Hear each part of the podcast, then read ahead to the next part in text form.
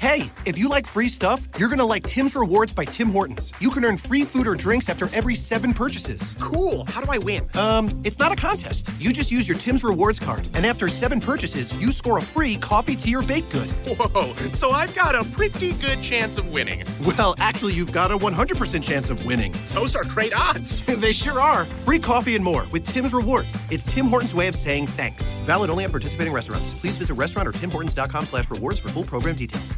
Ciao ragazzi, io sono Alex Raccuglia, siete su Runtime Radio e questa è Techno Pills.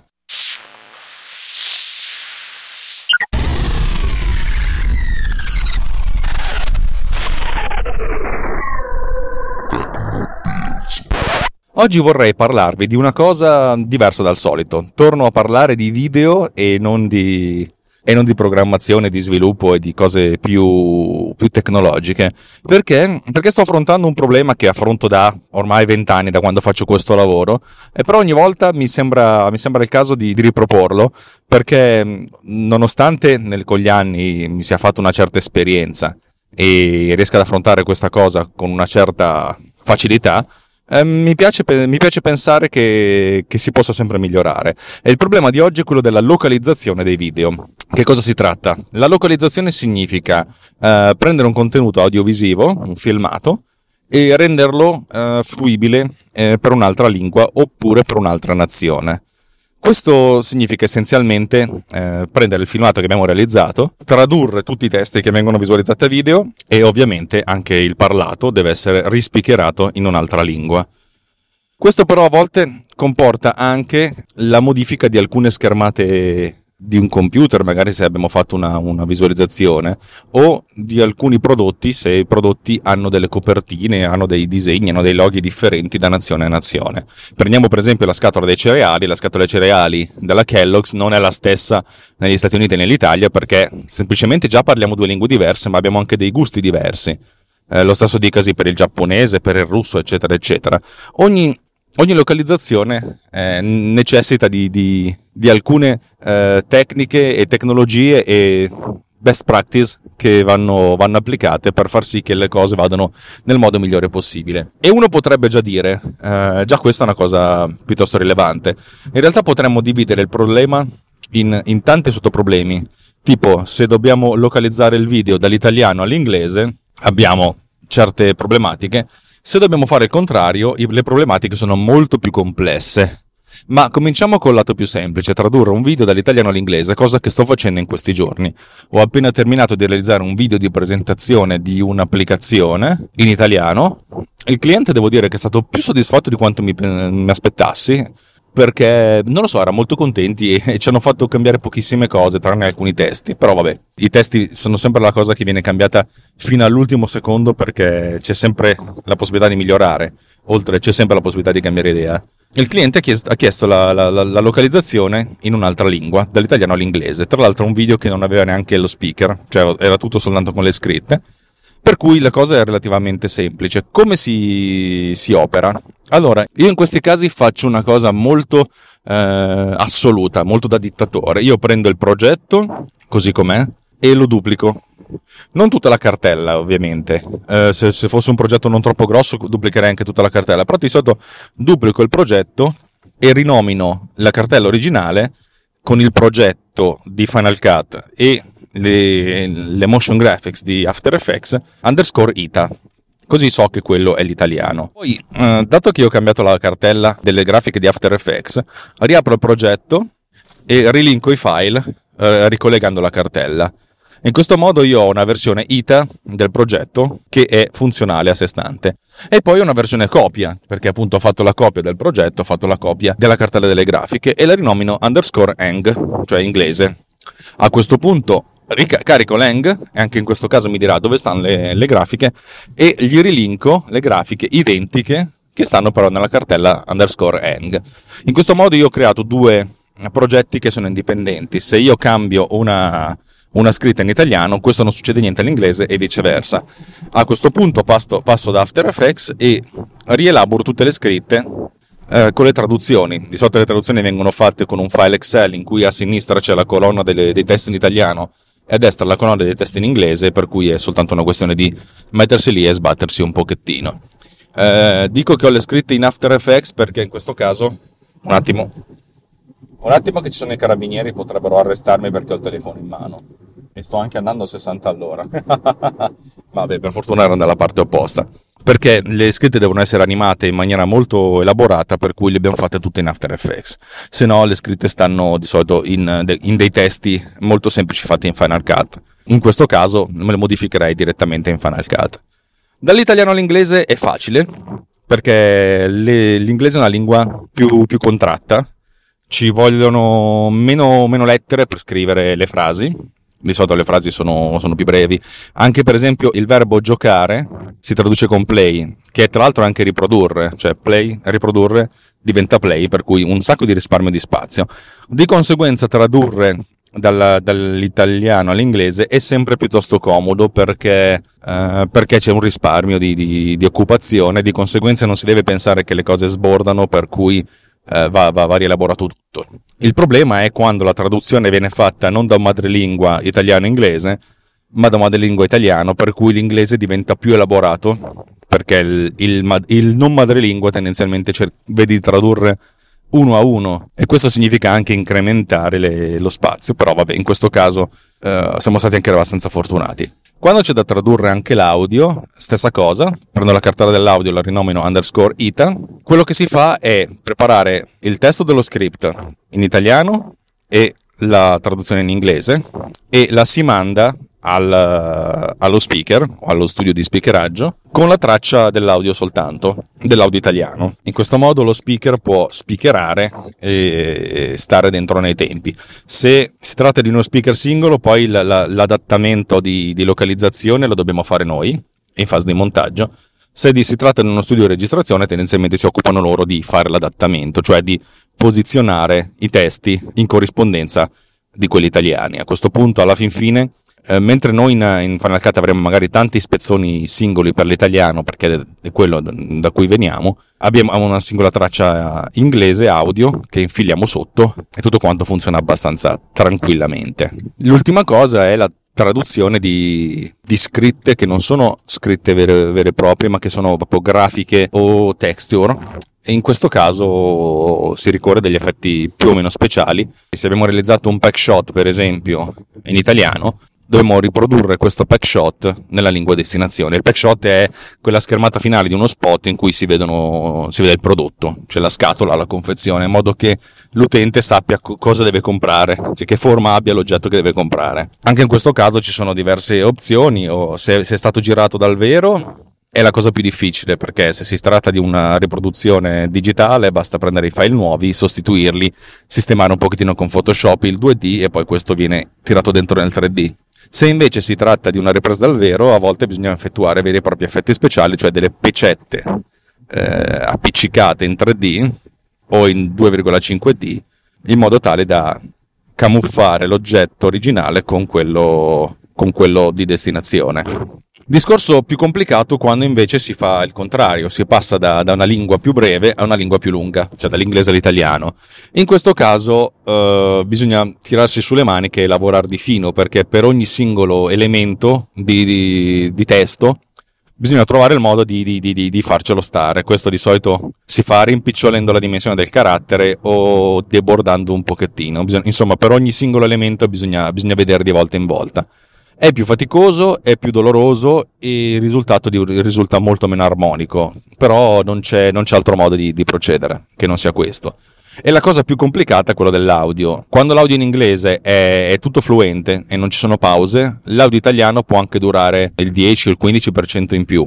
E di conseguenza bisogna o velocizzare un pochettino lo speakerato, chiedendo allo speaker di correre un po', oppure velocizzarlo in, in post-produzione. Di solito si fa una, cosa, un, una media delle due, tipo uno spot da 15 secondi in cui l'audio italiano durerebbe 18-19 secondi, e capita spesso. Si cerca di chiedere allo speaker di correre fino a 17 e gli ultimi due secondi si risicano in post produzione andando a togliere le micro pause di, di un fotogramma e velocizzando leggermente dove si può velocizzare senza rendere troppo eh, un Outmin Rick avete presente quando sentite gli spot in radio che dicono tutte queste cose e sono palesemente velocizzati.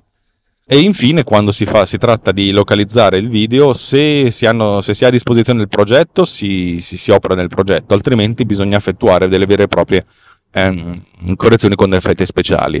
Mi è capitato di realizzare uno spot di, una, di, una, di un prodotto medico, un tubetto, una cosa tipo, uh, come si chiama, quelle, quelle pomate che ti metti quando ti fai male, ma non quella marca lì, un'altra marca e il tubetto era nella versione inglese e mi è stato dato il PDF della versione italiana e il, il mio compito è stato quello di uh, appiccicare la grafica italiana sul tubetto inglese, una cosa che non è stata neanche troppo complessa e che però è venuta piuttosto bene, perché il, il problema sempre in questi casi è far sì che le cose sembrino naturali. Nessuno si metterà a guardare un tubetto se, eh, se è piccolo nell'inquadratura se non eh, presenta degli, degli, evidenti errori. Il grosso non è tanto fare il tracking, che ormai è quasi automatico, il grosso è eh, avere una correzione di colore tale per cui non ci si accorge che c'è, che c'è una pecetta lì sopra. A questo punto potrei avervi detto tutto e il pensiero è che bello, si parte dall'italiano e se si parte dall'italiano è facile perché poi le altre lingue sono più brevi col cavolo. Avete mai provato a tradurre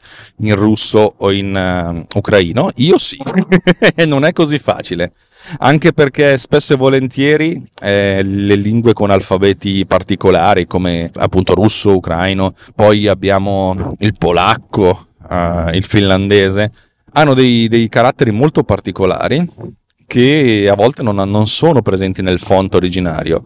Tutti questi paesi hanno gente che è abituata a vedere font misti, in cui fondamentalmente magari tutto scritto con un carattere e poi il carattere particolare scritto con un altro, con un altro font. A me questa cosa non piace e di conseguenza cerco di fare il più possibile delle cose con dei font universali, anche se poi la cosa non è, non è sempre fattibile. In questo caso è sempre il problema è cercare sempre di capire se il prodotto verrà localizzato, e lo si sa sin dall'origine, oppure no a me è capitato spesso e volentieri di realizzare dei prodotti che già si sapeva sin dal primo momento che sarebbero stati localizzati in italiano, russo, ucraino e allora sapevo come muovermi perché andavo a prendere dei font che, che sapevo che, essere, che dovevano essere universali per tutti, ma non solo, ma se avevo una mezza idea di come sarebbero state le traduzioni, a già a livello di uh, di scripting si pensava a, all'occupazione maggiore e se non si pensava a livello di scripting, a livello di, di, di implementazione della visualizzazione, dato che comunque magari uno considera sempre una lingua la lingua principale, nel nostro caso era ovviamente l'italiano, uh, sapevamo che dovevamo tenerci un buon 20% di spazio in più proprio per questi motivi. Spazio in più non solo a destra e a sinistra ma anche sopra e sotto perché alcuni caratteri magari hanno degli accenti particolari o hanno delle, delle, de, dei volumi particolari che vanno considerati. Queste cose non sono tanto importanti quando si realizza un prodotto di carta, ma quando si realizza un prodotto video, eh, e soprattutto allora quando si lavorava in standard definition, la perdita di un pixel in altezza significava perdere il 20%, magari non il 20%, però il 10% di, di, di risoluzione il che significava ammazzare o non ammazzare la, la leggibilità di un carattere, anche perché poi quando si lavora con uh, col video interlacciato, la risoluzione percepita è ancora leggermente minore di quella, di quella reale. L'ultimo caso è quello in cui effettivamente bisogna proprio ri- rigirare delle scene. Abbiamo realizzato una volta la localizzazione di un prodotto uh, video e c'erano alcune scene in cui c'era la, l'utente, cioè il personaggio, che sfogliava un giornale, anzi un fascicolo, e il fascicolo originale era una lingua straniera e andava fatto in italiano.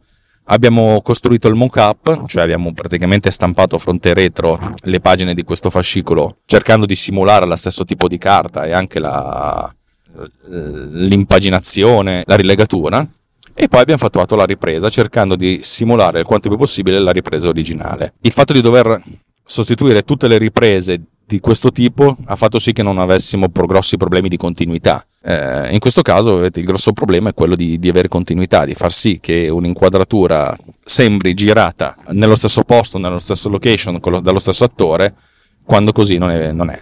Eh, ogni, anche in questo caso si tratta di, di, grossi fintoni e di volta in volta, di inquadratura in inquadratura, si sceglie se operare a livello di effetti speciali digitali o proprio di rigirare la cosa. Dal punto di vista della, della qualità finale, quello che, quello che, viene meglio, diciamo, e dal punto di vista ovviamente del costo, perché girare delle scene è sempre più costoso di, di riprodurlo in post-produzione. E anche qui il trade-off va, va valutato di volta in volta, inquadratura per inquadratura.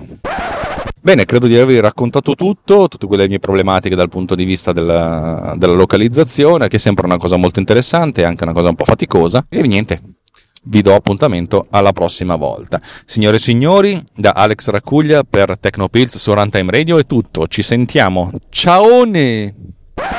Ah, cari amici teleascoltatori, io vi devo dire una cosa importante. Come voi sapete, Tecnopills è una trasmissione di Runtime Radio. Runtime Radio ha dei costi. La piattaforma che utilizziamo per le dirette, per l'hosting e per tutto quanto si chiama Spreaker e costa, ci costa qualche soldino ogni mese. Noi contribuiamo, tutti noi autori di, di Runtime Radio, eh, contribuiamo alla cosa, però insomma se voleste, se, se, se trovate che le cose che noi facciamo eh, sono interessanti, sono carine, sono, sono belle, vi, vi, vi, danno un po' di, di, di intrattenimento o vi, vi insegnano qualcosa. Uh, così, uh, se avete voglia, se avete tempo, se, se, se, se, se, andate sulla pagina di Runtime dedicata al nostro finanziamento. Si chiama runtimeradio.it slash anch'io. Veramente, runtimeradio.it slash anch'io oppure anche anche io. Cioè, le abbiamo fatte tutte e due. Boh, vedete se avete voglia, nel senso potete fare una donazione ricorrente di un euro al mese oppure potete fare una donazione una tantum eh, di quello che volete.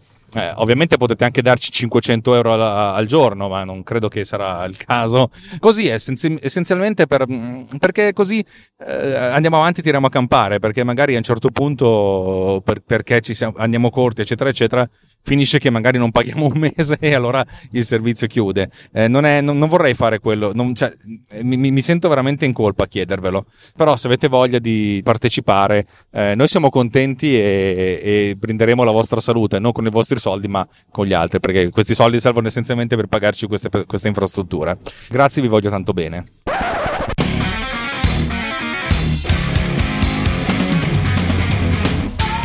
MDB Summer Radio, la trasmissione musicale più inusuale del mondo, creata e condotta da Alex Raccuglia, con lo scopo di promuovere la bella musica, brani non troppo mainstream legati da un filo conduttore, un tema per ogni episodio, una storia per ogni puntata. MDB Summer Radio, solo su Runtime Radio, la web radio non solo geek, la web radio di tutti. Ci avete mai pensato? Lo sapevate? Ci avete mai pensato? E a cosa? Pillole di Bit è un podcast tecnologico per tutti, puntate brevi e facili da capire per chi non sa nulla di come funziona la tecnologia, ne vuole sapere di più, ma ha poco tempo. 10-20 minuti ogni due settimane. Ogni puntata un argomento nuovo e se, se vi interessa mi trovate su iTunes oppure sul sito www.pilloledibit con il punto prima dell'it. Vi aspetto, ciao!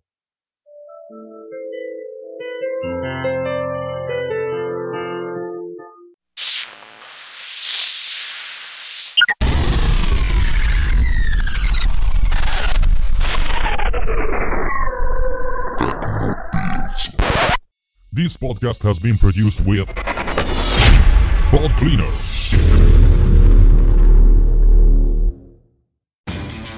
Lowe's knows you'll do spring right by saving on what you need to get your lawn and garden in shape. We do it right too, with deals to help you save every day, like four bags of premium mulch now for just $10. And buy one one and a half cubic foot bag of Miracle Grow vegetable and herb garden soil. Get a Bonnie Basics plant for free. Whatever's on your spring to do list, do it right for less. Start with Lowe's. Offers valid through 5 1 while supplies last. Bonnie offer valid on select 11.8 ounce pots. Valid in store only. See store for details. U.S. only. Excludes Alaska and Hawaii. Lowe's knows you'll do spring right by saving on what you need to get your lawn and garden in shape. We do it right too, with deals to help you save every day, like four bags of premium mulch now for just $10. And buy one one and a half cubic foot bag of Miracle Grow vegetable and herb garden soil. Get a Bonnie Basics plant for free. Whatever's on your spring to do list, do it right for less. Start with Lowe's. Offers valid through 5 1 while supplies last. Bonnie offer valid on select 11.8 ounce pots. Valid in store only. See store for details. U.S. only. Excludes Alaska and Hawaii.